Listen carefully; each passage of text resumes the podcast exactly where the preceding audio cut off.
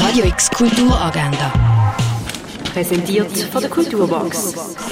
Es ist Freitag, der 10. November und so kannst du die Tag mit Kultur versüßen. Der Film Ein ganzes Leben läuft im Kult Kino Atelier.